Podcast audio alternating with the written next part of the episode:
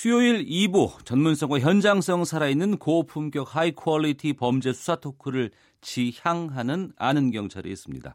김복준 한국범죄연구소 연구위원, 전 서울경찰청 범죄심리분석관 배상훈 프로파일러와 함께합니다. 두 분 어서 오십시오. 네, 안녕하세요. 예. 캄보디아의 필로폰을 국내로 유통한 조직의 총책을 경찰이 검거를 했습니다. 국내 유통한 필로폰이 6kg이라고 하던데 6kg은 어느 정도의 분량이에요? 음, 일반적으로요. 예. 어, 필로폰 같은 경우는 어, 주사 그 이 액에다가 이 주사기 하나를 타서 만드는 경우를 이제 그들끼리는 뭐 한 작대기 이렇게 이제 은어로 부르는데요. 네. 그 경우가 0.03g입니다.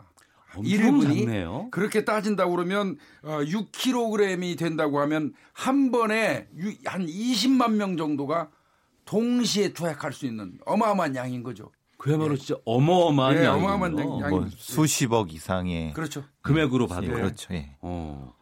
이번에 검거 작전을 보니까 캄보디아에서 자고 있던 마약상을 새벽에 급습해서 덮쳤고 2017년 중순부터 1년 반 동안이나 공을 들였다고 합니다. 이번 검거 때까지. 마약 조직 소탕 작전의 저- 정점이 된 순간이 정말 영화처럼 펼쳐지지 않았을까 싶네요. 근데 이제 보통 마약 관련된 범죄자들은 이제 자거나 아니면 네. 좀 침잠된 시기에 급습을 해야 되는 거지 어. 활동 시기하면 안 되죠. 무슨 왜냐하면 말이에요? 그게? 어떤 중독 상태일지도 모르고 저항이 예. 있을 수 있으면은. 어. 그럼 어, 이 보통 이제 만약에 많이 약을 했다고 한 상태라고 하면은 사법 경찰관한테 위해를 가할 수도 있고 자해를 할 수도 있기 때문에 네. 시기적으로는 그런데 어, 당연히, 당연히 그런 시간 동안에 접근을 했을 거라고 보고요. 음. 이제 뭐 어쨌든 상당히 마약 조직에 대한 수사는 뭐 단기간에 벌어질 수 없습니다. 네. 왜냐하면 이들이 대부분 점조직으로 움직이고 음. 어, 오랜 동안 공을 들여야 되고 우리 마약 수사관들이나 이런 사람들이 많은 고생을 하죠. 그게 또 전 그러니까 국내외로 걸쳐 있는 거기 때문에 이 네. 정도 시간은 보통 든다고 보여줄 수 있죠. 예. 예. 김복준 교수님. 네, 예. 현장에서 활동하실 때 네. 마약상, 뭐 공급책들도 접해 보셨죠? 음, 솔직히 말씀드려서 공급책은 많이 못 잡아봤어요. 어. 아, 왜 그러냐면 이제 마약 조직의 특 징이 예. 점조직 형태로 돼 있어요. 예. 그래서 어, 단순 투약자를 검거는 많이 했어요. 이 음. 투약하는 사람들은 검거를 많이 했는데 자 그러면 이 마약은 어디서 구했느냐? 그러면 이제 운반책 더 넘어가서는 공급책이 있는 거 아니에요? 네. 그런데 이 사실은 실질적으로 이 구입 저 구입해 가지고 본인이 투약한 사람이 그 위에 날려준 사람을 몰라요. 아, 모른대요. 그게 점조직 형태로 됐고 그다음에 전달하는 수법 자체가 던지기예요. 던지기는 뭐예요? 던지기라는 건 이제 사전에 이 마약을 공급하는 사람하고 마약을 사는 사람이 네. SNS라든지 이런 데로 서로 연락을 해가지고 어 내가 뭐 이를테면 뭐 그 무슨 동네 무슨 아파트 짓고 있는 매층 매토 화장실 그 통에다가 비닐에 싸서 놓을 테니까 찾아가십시오. 아, 이런 식으로 대면 전달이 아니고 전혀 예. 만나지 못하니까 얼굴을 몰라요. 어. 그게 이제 던지기 수법인데 예. 그러다 보니까 사실 마약 그 단순 투약자 검거는 저희가 엄청 많이 했어요. 네. 근데 이 운반책이라든지 이 공급책은 좀, 음, 좀 어려웠고요. 음. 더더군다나 또 거래 관계도 요즘에는 비트코인이라든지 암호화폐로 주고받아요. SNS 상에서. 아, 어. 예. 그러니까 또 계좌 추적도 어려운 게 이, 이 사실이 있고요. 예. 예, 보통 이제 이전에는 이제 뭐 대포 통장을 통해서 비트코인이 나오기 전에는 대포 통장을 통해서 하고 아까 교수님 말씀은 비- 뭐 던지기라고 해서 이 간첩들 비트 파 갖고 이렇게 맞아요. 하는 그런 식이기 때문에 사실은 네. 한선 위로 올라간다는 것이 사실 굉장히 어렵습니다. 음. 왜냐하면 그렇게까지 노출이 되는 만만한 범죄들이 아니기 때문에 그런 어려움이 분명히 존재하고 그래서 이제 오랫동안 잠복도 해야 되고 또는 이제 그 기다림 시간도 많아야 되는 거죠. 네. 그래도 이번 건은요, 예. 어, 서울에서 경찰이 2017년도에 먼저 단순 투약자를 검거를 했어요. 네. 그 과정에서 운반책도 하나 드러났고, 음. 그러다 보니까 공급책은 음, 이제 캄보디아에 있다는 사실을 알은 거예요. 예, 예. 그러니까 경찰이 에, 그 공급책을 적발을 해야 되겠는데 어려우니까 국정원하고 공조 수사를 한 겁니다.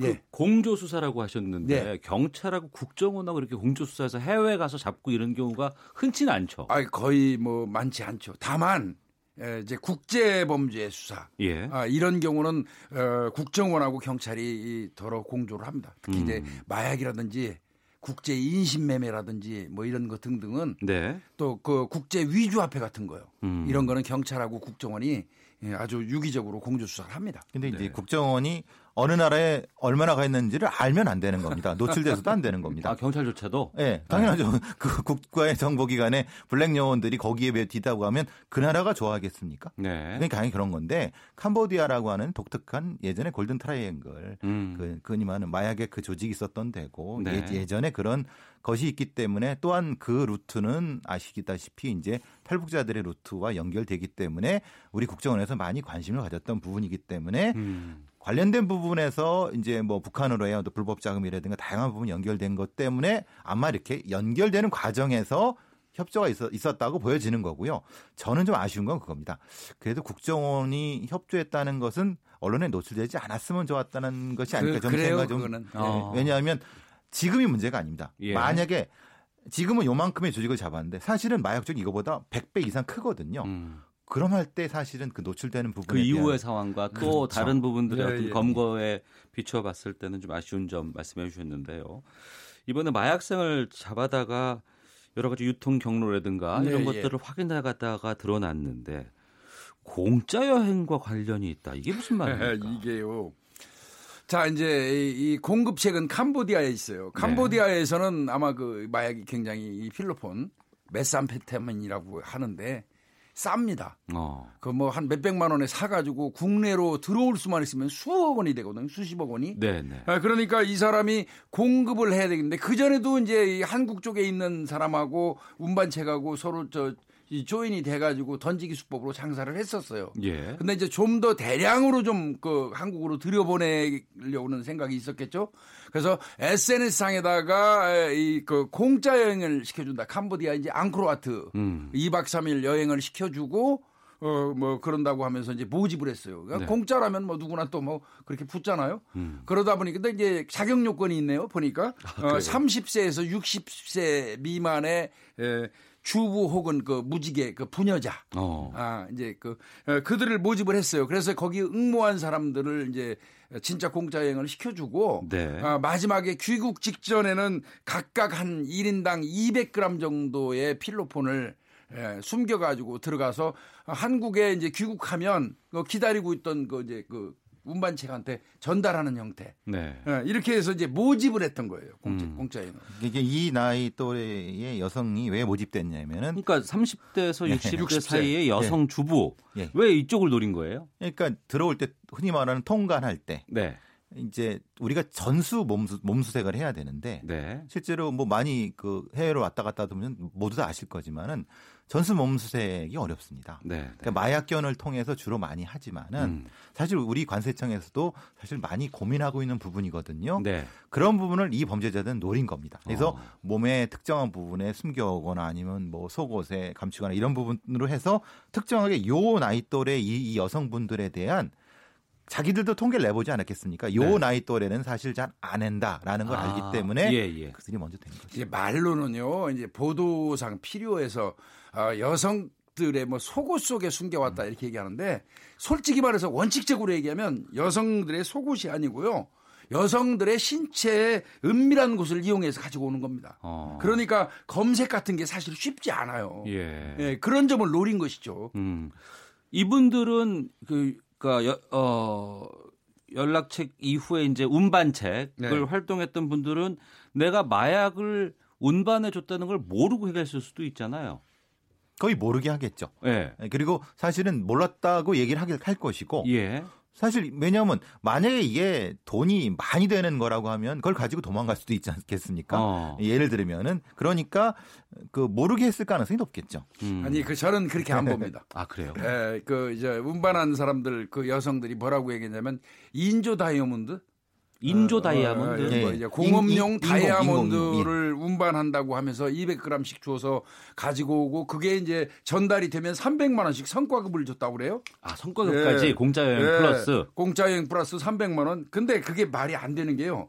인간은 호기심이 있어요. 과연 음. 내가 나르는 이 물건이 정말 그 어, 공업용 다이아몬드인지 여부는 뜯어보면 알 것 같고요. 네. 반드시 저는 확인할 거라고 생각이 들고요. 어. 더더군 왜 확인하겠습니까? 신체에 아주 민감하고 은밀한 부분에 숨겨가지고 오는 물건인데 음. 그 물건을 확인 안 했겠습니까 육안으로? 예. 저는 했다고 봐요. 음. 어, 했다고 봤다면 뭐그 알았을 거라고 그런 생각이 듭니다. 예. 그렇죠. 아무래도 그런 게 사실 많이 걸립니다. 그러니까 이제 뭐 이렇게 모집한 사람들이 결국은 공범이 되는 부분이거든요. 음. 그런 부분도 있고 또 하나는 이렇게 모집한 사람이 아니라 네. 해외에 취업해 주- 시켜준다고 해서 데리고 가서 예. 그 해외 업체를 둘러보기 한 다음에 예. 가짜 업체죠. 어. 거기에 이제 귀국할 때 특정한 뭐 우리 회사 물건 이니까 혹시 회사 물건이야? 너 직원이니까 거기 들어가야지. 이런 식으로 해갖고 들어가는 경우 사실 음. 이런 경우도 상당히 난감한 부분이 많이 있는 거죠. 네. 그런 것, 뭐, 밀수라든가 뭐 마약 운반체까지 뭐, 공짜라고 하지만, 또 세상에 공짜는 없다는 얘기도 많이 있지 그럼요. 않습니까? 이런 그 위험한 여행이라든가 전달에 내가 휘말릴 경우 구별할 수 있는 방법, 팁, 이런 게 있을까요? 뭐 뭐 그 우리 사회 뭐 저 일반적인 얘기죠. 저 가짜 고, 어, 점심은 없죠. 음. 공짜 점심은 없어요. 예. 어, 돈을 공짜로 여행을 왜 시켜줍니까? 사람을 예. 모집해서 그리고 뭐 어, 이미 그걸 잘 전달해 주면 그 저 신체의 은밀한 곳에 숨겨서 가라는 순간부터 그건 범죄고요. 음. 아 그리고 전달해 주면 적지 않은 돈 300만 원을 준다는 그런 얘기가 나온다면 이 본인이 범죄에 연루됐다는 걸 스스로 아는 거 아니겠어요? 내 행동보다 예. 과한 금액의 보상이 돌아온다 그러면 무조건 의심해 봐야 되는. 예. 거기까지는 이제 교수님 말씀하신 것처럼의 어느 정도까지는 확인할 수 있습니다. 근데 네. 제가 좀 전에 말씀드린 그런 부분들이 어. 그렇죠. 그런 부분들은 그건, 확인 못. 그러니까 그건 속을 수 있죠. 그렇죠. 예, 이런 거죠. 국제 교회 같은데 봉사활동 나갔다고 이게 위장을 하고 돌아올 때뭐 누구 물건이니까 이렇게 해결하는 이런 경우 아. 아주 교묘한 방법도 사용합니다. 그러니까 사실 그런 경우는 사실은 자기가 조심한다 하더라도 어려운 부분이 존재합니다. 그러니까 더더욱 조심을 해야죠. 예전에는 이제 이 대만이나 중국 쪽에서 필로폰 제조를 많이 했어요. 네. 근데 중국 같은 경우는 필로폰 걸리면 사형이에요, 사형. 네, 외국인마저도 사형시킵니다. 그 정도로 법이 세요. 어, 그러다 보니까 이 사람들이 동남아로 다 나갔어요. 음. 캄보디아, 라오스라든지 태국이라든지 이런 데 나가가지고 이제 그들이 거기를 거점으로 해서 필로폰을 지금 제조하고 있거든요. 네. 그래서 이제 아마 우리 경찰이라든지 뭐 국정원도 마찬가지죠. 그, 그쪽을 아마 주목해서 보고 있을 겁니다. 이게 이제 모수가 많아지는 겁니다. 예, 예. 예전 같은 캄보디아 여행이나 베트남 여행객들이 적었기 때문에 음. 그, 그 부분이 이제 모수가 적어졌지만 요새는 캄보디아나 많이들 베트남 나가요. 그러니까 예, 예. 그거를 또 범죄자들이 이용하고 있다는 겁니다. 그러면 몰랐다고 했을 경우라도 이 운반책을 한 주부들 네. 어떤 처벌 받습니까? 몰랐으면은 관세법 위반이죠. 단순히- 몰랐다고 하더라도 그 관세법에 저촉되는 거 아니겠습니까? 예. 숨겨가지고 어, 세관 신고 없이 들어왔다면 어. 어, 그런데 이제 아마 경찰에서는 관세법 위반으로 의율하지 않은 것 같습니다. 마약류 관리법으로 그대로 의율한 것 같습니다. 알았다는 전제인 거죠. 교수님 네. 말씀하신 이건 알 수밖에 없다는 겁니다. 예. 네. 3199번 님께서 참 답답한 일입니다. 세상에 공짜 없다는 말이 있는데 이런 일이 또 일어나네요. 6265님. 시사본부 매일 듣고 있는 청취자입니다. 아는 경찰은 단연 최고의 코너입니다. 라고 의견 보내주셨습니다. 한국범죄연구소 김복준 연구위원, 배상원 프로파일러와 함께 아는 경찰 다음 주제로 갑니다. 지난해 빈집 털이 범죄를 살펴보니까 토요일 특히 자정부터 오전 6시 새벽 시간대 집중됐다고 하고 주요 침입 경로는 창문이었다는 조사 결과가 나왔습니다. 민간 보안 기업이 90만 명을 대상으로 통계를 낸 자료라고 하는데 어떤 내용들 담았는지 좀 소개해 주세요. S1입니다. 이 민간 그 범죄 예방 연구소가 있어요. 그, 그 예. 회사에도 거기에서 이제 자신들한테 경비를 요청한 그 이 가입자 한 90만 명을 대상으로 해서 어, 여론조사 아니 이제 그 분석을 한 것 같습니다. 네네. 자료를 그래서 분석한 이제 결과를 얘기했는데 이 분석에 따르면 빈집털이가 1월이나 2월에 약 20% 정도 네. 그리고 7월과 8월에 19% 정도가 증가하는 경향을 보였다. 음. 그 이제 그뭐저 벌써 들으면 알겠지 않습니까? 1월과 2월이면은 신년이 되고 설 명절이 끼고 어, 또 설명절을 세려면 현금 같은 걸 많이 찾아다 놔야 되겠고. 그렇죠. 어, 예. 그러다 보니까 또 집도 해외여행 요즘에 많이 가니까 비우기도 하고 장기간. 네. 어, 그러니까 1, 2월 그건 뭐 지극히 당연한 것 같고 7, 8월은 뭐 딱 생각 하신 것처럼 휴가철이잖아요. 예, 예. 좌우지간 집이 집을 비우는 시간이 장기간에 걸쳐서 집을 비우게 된다면 음. 아, 절도범 입장에서야 거기처럼 안전한 그또 자기네 작업 장소는 없죠. 네. 예. 전체적으로 요 데이터는 S1 민간 기업. 그러니까 거기에 가입한 그 집을 중심으로 하는 거고요. 네, 그렇죠. 네. 경찰청이나 대검찰청에서는 범죄 통계를 별도로 냅니다. 네. 거기와는 조금 차이가 있는 건 그렇죠. 있습니다. 왜냐하면 침입 부분이라든가 이런 음. 건 그 경찰청에서 내는 범죄 통계 같은 경우는 전체 그 발생을 중심으로 음. 하기 때문에 네. 약간의 차이는 있습니다만은 전반이 논리는 비슷합니다. 음. 침입 범죄 발생은 이 조사를 보면은 토요일이 가장 많았다고 네. 하는데 뭐 집을 주말에 많이 비우기도 합니다만 또 한편으로 가족들이 많이 있으시기도 하고 하거든요. 음. 이 토요일이 가장 많은 이유는 뭐를 어떻게 추정할 수 있을까요? 가장 이제 뭐 이 범죄 예방 관련된 걸 연구한 학자들에 의하면은 많이 들뜨는 때, 음. 아. 예, 그러니까 방심하는 예, 예. 그 요일, 그 어. 시간대가 제일 위험하다고 맞습니다. 합니다. 예. 그게 이제 우리나라 같은 경우는 토요일, 조금 조금 금요일에 토요일 열, 넘어가는 그렇겠죠. 때, 예, 예. 요때가 제일 그렇고 일요일은 또 좀 덜하다고 합니다. 그게 음. 그게 이제 심리적인 요인이 분명히 존재한다고 하죠. 그러니까 심정적으로 어, 느긋해지고 느슨해지는 게 사실이에요. 예. 주말이 되면 사람들은 예, 예, 예. 그러면 경계심이 좀 풀리는 거고요. 음. 어, 그리고 또 주말을 포함해서 또 나들이가 굉장히 유행이잖아요 요즘에는. 그럼요. 예. 어, 그러다 보니까 집 비우는 시간이 많죠. 음.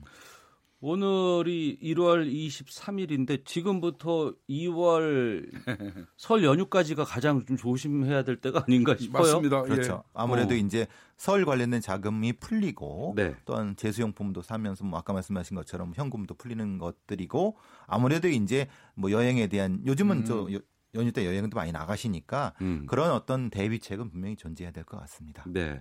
발생 시간을 보면은 자정부터 오전 6시까지 78%, 특히 인적이 드문 심야인 오전 3시가 전체 22%를 네, 차지했다고 합니다. 이거는 경찰청 통계하고 같아요. 그래요. 예. 예. 오전 3시가 가장 예, 취약, 03시경이 그 가장 취약한 시간대거든요. 가장 그 깊이 이유가 잠들 왜 때. 그렇겠습니까? 맞습니다. 예. 예, 일단 뭐 잠자는 시간 중에서 가장 깊이 잠자 잠드는 시간. 예. 그리고 어, 새벽 3시에 돌아다니는 사람은 극히 드물죠. 네, 예, 그렇죠. 예, 통행이 거의 없죠. 그래서 이거는 뭐 이 절도범들의 골든 타임입니다. 네. 심리적으로 잠이 들 때보다는 잠이 깨기 바로 전. 그렇죠. 우리가 어, 그땐 정말 힘들어요. 그렇죠. 예, 예, 우리가 예. 보통 미명이나 박명이라고 하는 그 시간대가 그렇고 예. 요즘 이제 어르신들은 4시, 5시쯤에 새벽 예배라든가 아니면 음. 활동 좀 있으시니까 음. 그 시간대는 범인들도 아는 거죠. 네, 이때는 네. 이제 움직이면 안 네. 되겠다니까 3시, 4시 사이가 제일 그런 맞습니다. 부분이 알- 그런 거죠. 현장에서 도둑 잡아보셨죠? 많이 잡았죠, 저. 예, 저는 뭐 기억에 남는 도둑 소개해 아, 주세요. 뭐 수도 없이 많은 뭐 도둑을 잡아봤는데 제가 제일 기억에 남는 도둑은 아이 틈만 나면 와가지고 빨래줄에 걸려 있는 여성들의 속옷만 훔쳐가는 절도범이 있었어요. 아, 진짜 그런 사람들이 있어요? 아, 그거 그 잃어버린 사람 입장에서는 값이 뭐 많이 나가고 안 나가고 떠나서 여성분들은 엄청 불쾌하고 네. 기분 나쁘죠. 기분 나쁘거든요. 예, 예. 그래가지고 뭐 굉장히 잠복근무를 오래 했는데 진짜 잠복근무 과정에 음. 이 낚시대로 이게 훑어가는 걸 만들었더라고요. 아, 직접 네, 도구를 제작을 네, 해서 펴가지고 본인이 그래서 낚싯대로 쫙 훑으니까 빨- 이 건조돼 있는 그 속옷이 쫙 떨어지더라고요. 그걸 예, 예, 가방에 넣어가지고 가는 절도범을 현장에서 어, 어. 검거를 했어요. 예. 예, 그래가지고 그 사람 집으로 가가지고 어, 그 사람 집에 숨겨놓은 속옷을 봤는데 아마 제가 태어나서 최고로 많은 여성들이 속옷을 본 것 같습니다. 아, 그래요? 속옷 공장이겠죠. 그래서. 그걸 예 압수해가지고 경찰서 마당에다 쫙 깔아놓고 이제 피해분 피해자분들 와서 찾아가라고 말씀드렸는데 예, 예. 또한 분도 안 오시더라고요. 어, 그래요. 옆집 2층에서 진짜 낚시를 한 겁니다. 음. 일낚시처럼. 그 예. 저는 그래서 저 사람 진짜 연구 연구 대상이다라는 생각을 했었거든요. 예, 예. 관음증 환자예요. 예, 예. 그 제, 제가 본 도둑 중에는 그 집에다 그 변을 보고 가는 아. 옛날에 남의 집에다가요? 예, 예, 예. 절도하고 예, 절도하고. 흔적을 남긴다고요, 저희가? 예, 예, 예. 그건 바보입니다, 바보. 예. 거기 그 변에서 혈액형 나오거든요. 예, DNA 예. 나오고. 근데 그 첫 번째, 두 번째에서는 그 자멸이 없었어요. 그래갖고 어. 그거를 그 우리 저기 반장님이 예. 욕을 많이 하시면서 그 분석해낸 걸 제가 듣고 세 번째쯤에서 저 찾으셨거든요. 그거 떠가지고 올 때 기분 안 좋죠. 예. 그래갖고 야, 별, 별 범인이 다 있구나 생각했었죠. 어, 참. 지금이 아무래도 이제 범죄가 많은 1, 2월인데 이 통계를 봐도, 보더라도 또 명절 연휴도 앞두고 있고 우리가 좀 문단속, 집단속, 도둑 네. 잘 신고하는 뭐 이런 팁 같은 거 있으실 것 같아요. 일단은 제가 생각할 때는 요즘에 배관 타고 올라오는 스파이더맨 같은 절도범 많아요. 아. 그래서 어, 이 배관 저 가스관 같은데 기름칠 좀 해두시면 네. 절대 못 기어오릅니다. 아 그래요? 그거 좀 해놓고요. 어. 어, 현관문에 시건 장치는 제가 생각할 때 한 2, 30만 원 하니까 예. 하나만 달지 말고 한 두어 개 달아줬으면 좋겠고요. 어. 예, 그 다음에 어, 도락 번호는 수시로 좀 교체하고 예. 수시로 닦아주고 이 그 고정적으로 계속 누르던 번호에 아, 표시가 예, 나거든요. 예, 예, 예, 예. 어, 그거 그 다음에 이제 문을 열을 때는 반드시 책이나 이 손바닥으로 가리고 번호를 누르는 습관을 좀 들였으면 좋겠어요. 어. 예, 그 식용유도 되거든요. 식용유도 식용- 바- 발라두시면 되고요. 다른 예, 기름 필요 됩니다. 없고, 예. 그러고 이제 우리 그 경찰 지구대에서는 이 집 빌 때 거기에 이제 말씀을 하시면 이 집이 빈다고 한 번 더 그 순찰을 더 순찰해 줘. 달라고 요청하면은 네, 네. 그 접수를 받습니다. 그러니까 아? 그거를 꼭 어, 좀 시간이 한 2, 3일 이상 빌 때는 어. 꼭 그 왜냐하면 거기다가 누가 뭐 전단지에 붙이고 가는데 그걸 안 띄면은 분명히 그럼, 금지인지. 아니까요. 예. 순찰 대원들한테 그런 거 알려 주시면 팁이 될 수 있습니다. 예. 어디선가 봤었는데 뭐 불을 한두 개 켜놓고 나가는 것도 도움이 된다 그러는데 정말 근데 그래요? 그것도 효율적이진 않아요. 그래요? 불이 켜져 있지 않아야 될 심야 시간대 여전히 켜져 있으면 어. 그것도 오히려 타깃이 될 수 있어요. 그러니까 예. 새벽 다 6시 해가 떴는데 불이 켜져 있으면 이건 이상한 거거든요. 예, 예. 그러니까 가장 좋은 거는 지구대에 그것을 음. 알리면서 그 도와달라고 하는 게 제일 창문 다 예. 잠그고요. 예. 아무리 창문 다 잠그고. 예. 도로 가- 깨끗하게 좀 예. 닦아주시고 소주로 닦으면 됩니다. 예. 소주로? 먹, 다 남으면 예. 기름기 어. 닦는 거니까. 예. 그리고 이제 빌라라든가 이런 곳에 있는 분들 낮은 층에 있는 분들은 이제 배관 같은 거 예. 식용유 발라놓고 예, 발라놓고. 지구대에 우리 가니까 좀 예, 챙겨주세요라는 예, 예. 것 경비실에도 얘기해놓고요. 그렇죠. 알겠습니다. 자 김복준 한국범죄학 연구소 연구위원 배상원 프로파일러와 함께 아는 경찰 마치도록 하겠습니다. 두 분 말씀 고맙습니다. 맞습니다. 감사합니다.